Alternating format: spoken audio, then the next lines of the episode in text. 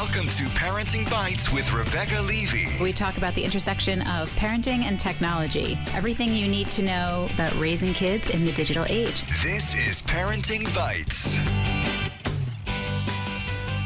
Hi, welcome to Parenting Bites. This is Rebecca Levy of KidzVuz. I'm here in the studio with Andrea Smith, technology guru. Really, today you really are like technology guru. You have like a million different things you went to. You're like So going much to Samsung. I'm going to this thing. I'm going. You're like in tech overload. and still more. Oh my god. On today's show, so we are Amy-less for our first segment. She's stuck in the woods somewhere. But we have a call-in guest, Brooke Shannon, who has started a movement, I guess, called Wait Till Eighth, which is about holding off buying your children a smartphone until eighth grade. It's a really interesting idea. Interesting idea. It's something to think about. So we're going to jump right in We'll in our first find segment. out, uh, find out how, how she's doing with this. yeah, exactly. Okay, so about wait until eight. This is kind of an interesting thing. You know, parents sometimes bow to peer pressure when their kids are saying, uh, "I want a phone because all my friends are having ha- have their smartphones." Um, and Brooke Shannon is joining us today, and she started a wait until eighth campaign, and I find this fascinating. Brooke, thanks for joining us. Absolutely. I'm happy to share more about the Wait Till Eighth pledge that's spreading across the country. Well, tell us about it. What is this? Well, the Wait Until Eighth pledge empowers parents to really rally together to delay giving children a smartphone until at least the eighth grade. Our hope is to create a support network for those parents who would like to wait on giving their child a phone. And obviously, I mean, I guess it's kind of that peer pressure thing where enough parents have to say, okay, they're going to wait so no one caves.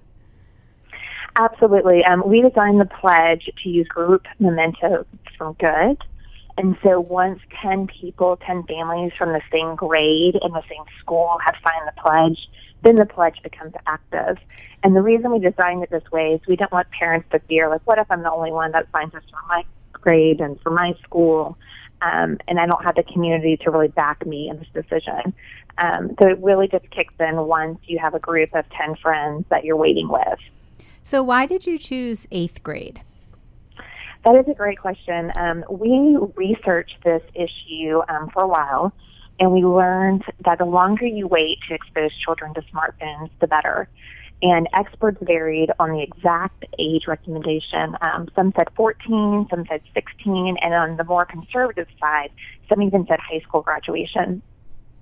And um, we also learned, I know, and we knew that that just wasn't feasible to wait that long. But we did know that we wanted to keep smartphones at least out of elementary school and most of middle school.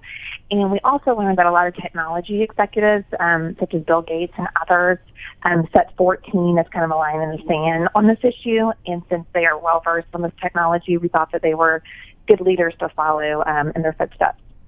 So, one of the things I thought was really interesting about this pledge is you're not saying no phone.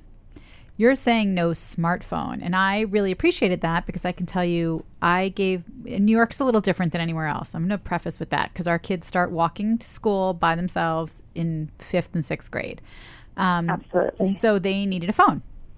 But Yes. I bought my daughters a what they called the dumb phone, what we used to call the flip phone, um, for the first couple years. Partly because I didn't want them walking around with such an expensive piece of hardware that they could be mugged for, um, and secondly, I wanted them to prove they could care for it, right, and not lose it and not whatever. Um, so my daughters did have a dumb phone until I think seventh grade, and then they they got Okay. the smartphone.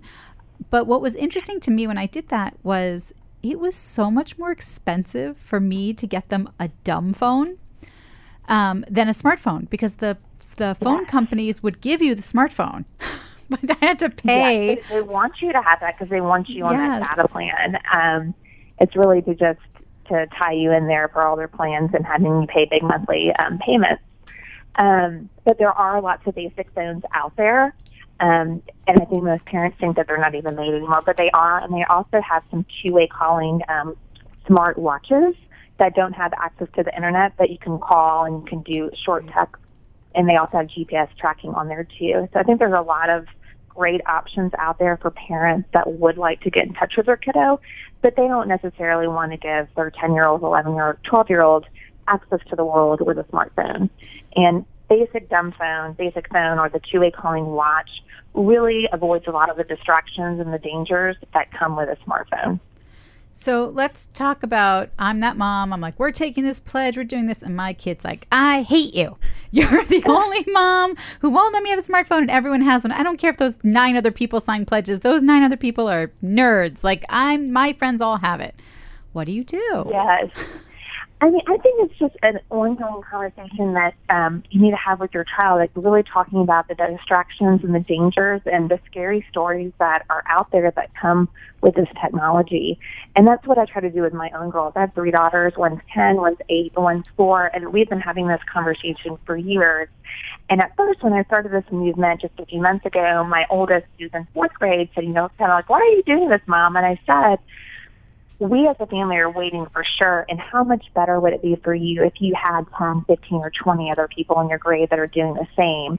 And when I framed it that way, she really understood the importance for her to have a community of friends that were doing the same thing.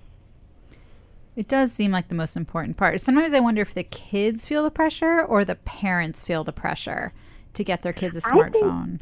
I think, it's both. I think um, on the one hand, the kids, like if they see three or four or five people in their grade with the latest iPhone 7, like they are naturally inclined to desire that high tech um, device.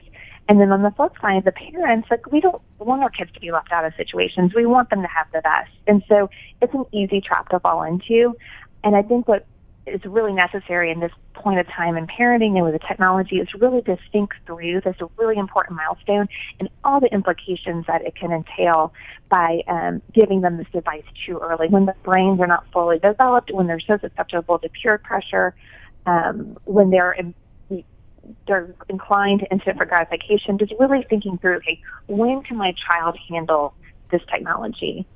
You know, it's funny because you talk about maybe the parents feeling the pressure too. And I think, especially here in New York, in this area, parents feel pressure, you know, to know where their kids are and to know that their kids are safe. And a smartphone enables yes. them to have apps like Find My Friends and, you know, to be able to, to have tracking things to make sure their kids are okay.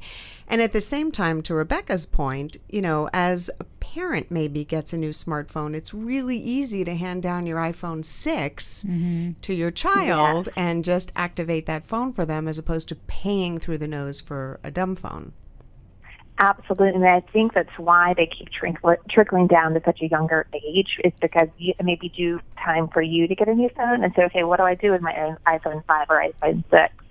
And it's so easy to hand that over. It's at no cost to you um, monetarily, but what is it costing your child? What is it costing them long term? What is it costing their um, brain development? What is it costing them socially?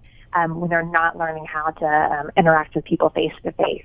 And there's some big costs there that parents really need to weigh and to consider. So let's say I signed the pledge, and now let's say eighth grade rolls around. Do you guys yes. have tools? Because now suddenly, you know, eighth grade's not that old, and middle school is middle yes. school. And, you know, so now that this thing has become not taboo, but sort of the prize, right? Like you've made it to eighth grade, here's your yes. reward.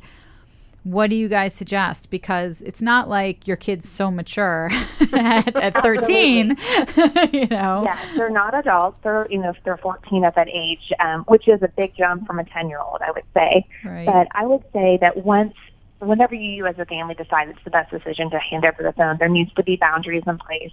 There needs to be time limits in place. There needs to be space within your home where the phone's not allowed.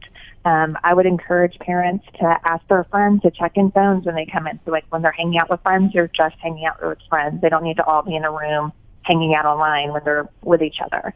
So I think it's just being smart as a parent and putting like safe, healthy boundaries in place and also leading by example. So if my kid sees me on my smartphone the whole time, they're going to just think that that's okay and that's normal and that's going to incline them to want to do the same. So it's also putting boundaries around your own time, which is it's a tall order. Right. I think that's the hardest thing because it's not it's not the smartphone that's the problem, right? It's what's on the smartphone. Um, it's all of a Yeah, sudden they're on Instagram and they're on Snapchat and they're you know there's just and seeing what they're left out of yeah, socially. like those apps open a Yeah. world of issues. They do, and all of those apps have thousands of engineers behind them that are working every day to hook your children to want that app more and more. So they are really thriving on their vulnerabilities. They're really looking for ways to increase their shots of dopamine so that your child like physically is craving that hit on the smartphone. And it's just it's not good for us as adults and it's certainly not good for our children. So part of the I w- when I looked at the pledge, it's very basic. I actually thought it would be more like a big long contract and a thing, but it's really just like your name, the kid's school, the grade. Um, so what I found was interesting is that the kids don't really sign it anywhere, um, and it, you know I, I felt like if I, as the parent, I'm taking this pledge because obviously I have the wallet at the end of the day to buy this Yes. but the kid buy-in um, you know you talk about having the conversation which i think is really important but i thought it was interesting that there was no kid buy-in. And then also for me for us um, a school buy-in because i do think there's a lot of there's a lot of schools that are bring your own device now. Um, Yes. there's for a lot of kids a cell phone is actually the way they access the internet rather because they don't have broadband at home. It's really complicated. It's a complicated situation and every school district handles it differently. Um, it's definitely this pledge is a parent led movement and I think that once you sign it you can go in all different directions. Um, You can rally your community within um, your school, within your school district. You can bring this, we have a whole bunch of materials that you can bring to your school board to get them on board or your principal or teachers. And so I think you can go as deep as you want to go um, as far as spreading the word and getting community and school buy-in um, on this issue. Have you heard school reaction? I mean, have schools or teachers reacted to this? Absolutely. We've gotten several emails from principals and from teachers and um, parents, and, and they're excited. Um, we've had a few principals request um, materials for us to send their way so they can share in backpacks. And um, so there's definitely some momentum from the school community as well. So, how many parents have you had sign the pledge? Um, so far, we've had more than um, 2,200 um, Oh, wow. parents from across the country sign the pledge. So there's a lot of um, momentum about it, and it's definitely spreading across the country. In, in many great. states, different states. We are in 49 states. Um, the only state that we are not in is North Dakota. So if you know anybody in North Dakota, that you might not be able to get 10 All right, parents in people North out Dakota. there, anybody listening from North Dakota, if Thanks, you are interested, we're going to post a link to the Wait Until 8th pledge Yes. on our would great. website. we will link to it so you can find it. Um, Brooke has has put a whole bunch of FAQ there if you have any more questions. And Brooke, I really thank you for joining us. Thank you all so much for having me on. Uh, I look forward to listening to it. Welcome to Play It, a new podcast network featuring radio and TV personalities talking business, sports, tech, entertainment, and more. Play it at play.it. Talking tech, apps, entertainment, and issues around parenting the digital generation. This is Parenting Bites with Rebecca Levy. So now we are back with our bites of the week, and we have Amy on the phone with us who tried to be in for our first segment but had technical difficulties. So Amy's joining us for her favorite part of the show anyway, which is the bites Yeah. of the week. yeah, as long as I'm here for this, that's fine. No, I'm And as I'm, long as she gets to go first. I'm I'm still out in the woods, and it seems like the woods have thwarted my attempt to join you guys before. So sorry about that. It sounds like the amazing. woods are eating all of your internet bandwidth. Oh my God, it's it's it's absolutely insane. Like, um, because I'm working up here, you know, I'm I'm not like just lying around, and I work online, and I have gone through so much internet, it's insane. That's scary. And it's funny. I mean, we take connectivity for granted here, but you go out in the woods just a little bit and you realize eh, it's Right. not it's so not like good you're everywhere like else total in the country. nowhereville. Yeah. Right. You're just, Oh my god! Like I'm I'm on the plan where I get high speed for 22 gigs, and then after that they might throttle me. There's no might there. Like I had three days left at the end of the month where I was throttled and could barely work. ugh, that's lame. Yeah, it was terrible. Anyway, All right. Bites of the week. Amy? yeah. um, my my bite actually kind of stems from being out in the woods. Um, my husband and I are huge Game of Thrones fans, and so even out here in the woods with no cable, we had planned on watching it each Sunday um, through our apps. You know, like just connecting my computer or our phones to the TV, and it, it just hasn't worked. Like the app just freezes every like minute and a half when you're trying to watch it. It's ridiculous. So um, the first Sunday that we tried that, after like half an hour of trying to watch Game of Thrones, we gave up and we were like, all right, well, you know, we're on the couch in front of the TV. Let's watch something else. So we decided to start Ozark. Um, it, it is so amazingly good. I wasn't Oh, even that's what I heard. Oh, it's so good. I wasn't even sorry that I wasn't Right. watching Game of Thrones after the first episode. And it's incredibly intense. Um, it's, you know, it's violent, but the acting and the writing are so good. I mean, it's just, it, Jason Bateman stars in it, and I know he directed at least the first episode. Um, and Laura Linney plays his wife, and it's, I, I can't recommend it highly enough. Favorite new show. Wait, I don't understand why you could watch that and not Game of Thrones. that's so weird. Was it the HBO no, app?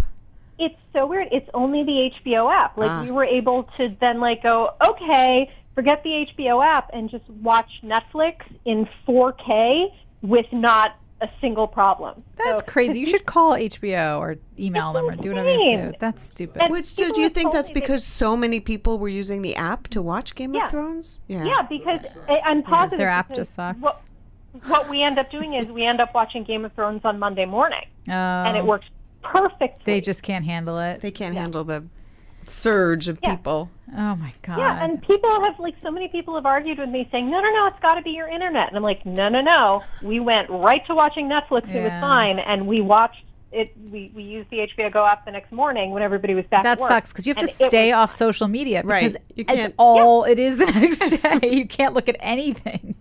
No, it's absolutely true. And and this past week was the worst because my husband slept in till like 10:30 on Monday morning, and.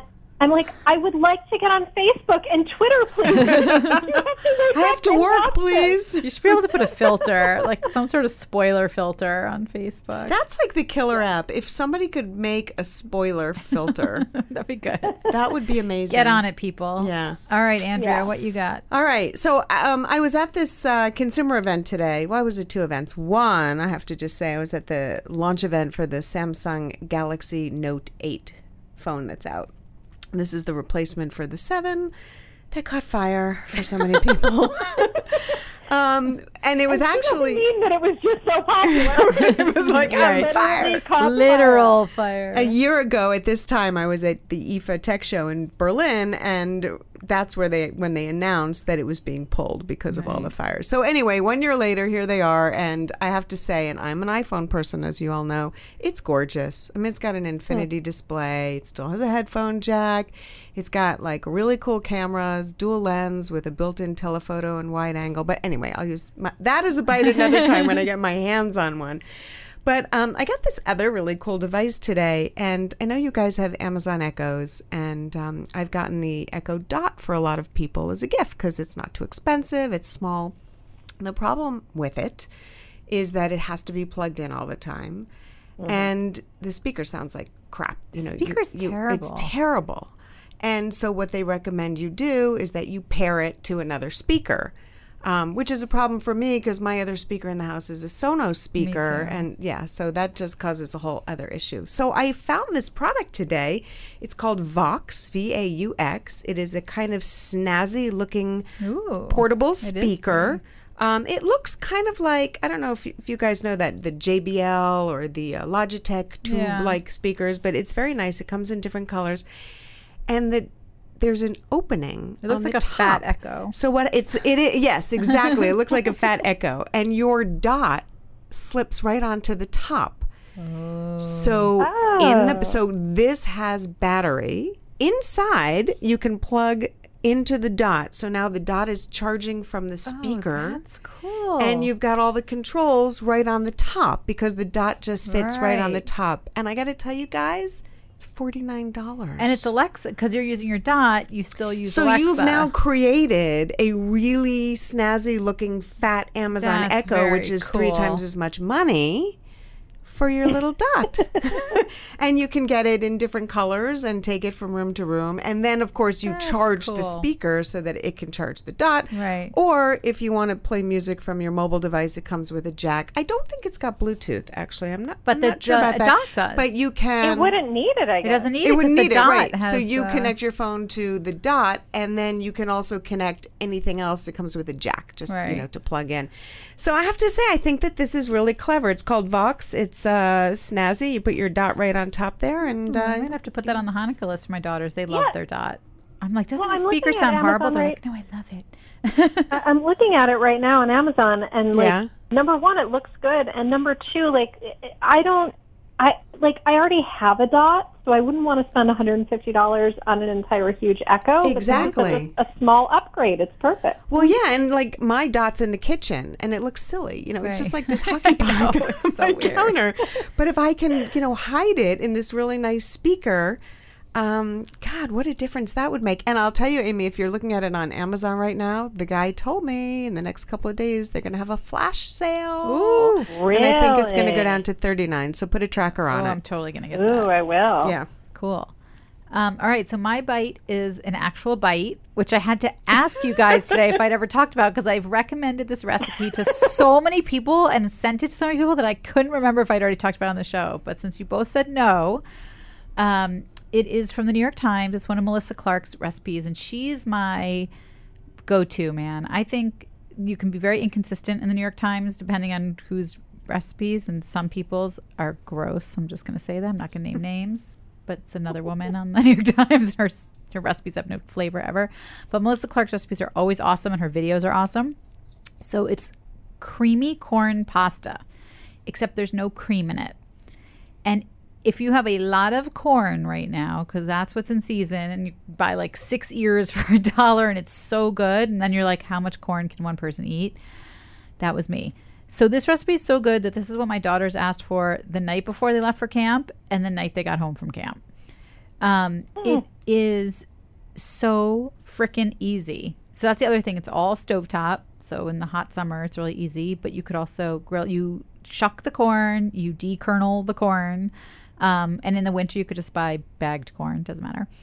And it's just corn, fresh corn, and scallions, and you saute them.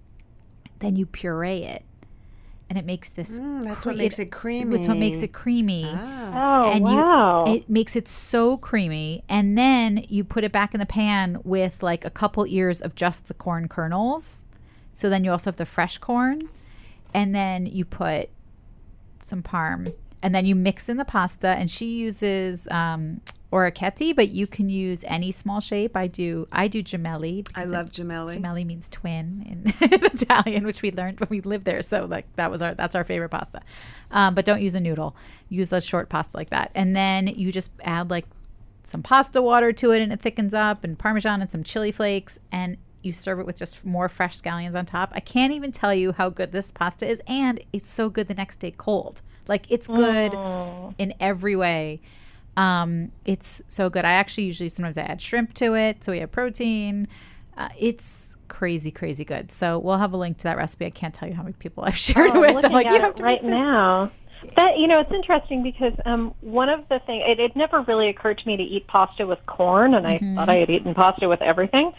And mm, all all spring and all summer, all of the the meal kits that I get, you know, right now I'm doing Hello Fre- Fresh plated and Blue Apron, and they've all had a lot of corn pastas, and they've all been delicious. It's so good. It's something about that super sweet corn with like the starchy saltiness of Right. really good pasta. And it is sweet corn season It's right sweet. now. That's Yeah. why, like right now, it's we the bought. I had corn the other it. night. My husband looked at me and said, "This is the best, sweetest corn we've had all summer." Uh, it's Yeah. crazy. This Yeah. is now corn and tomatoes. You can't get enough of But them right now.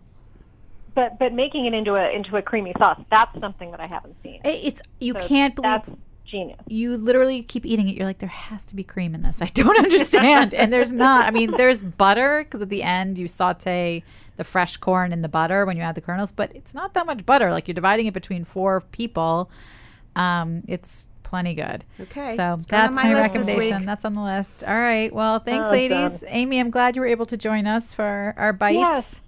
Yes, me too. Thanks for being here, ladies. And we you can find everything we talked about today on our Facebook page, facebook.com slash parenting bites, and on parentingbites.com. We'll have links to everything, especially that recipe. It's so good.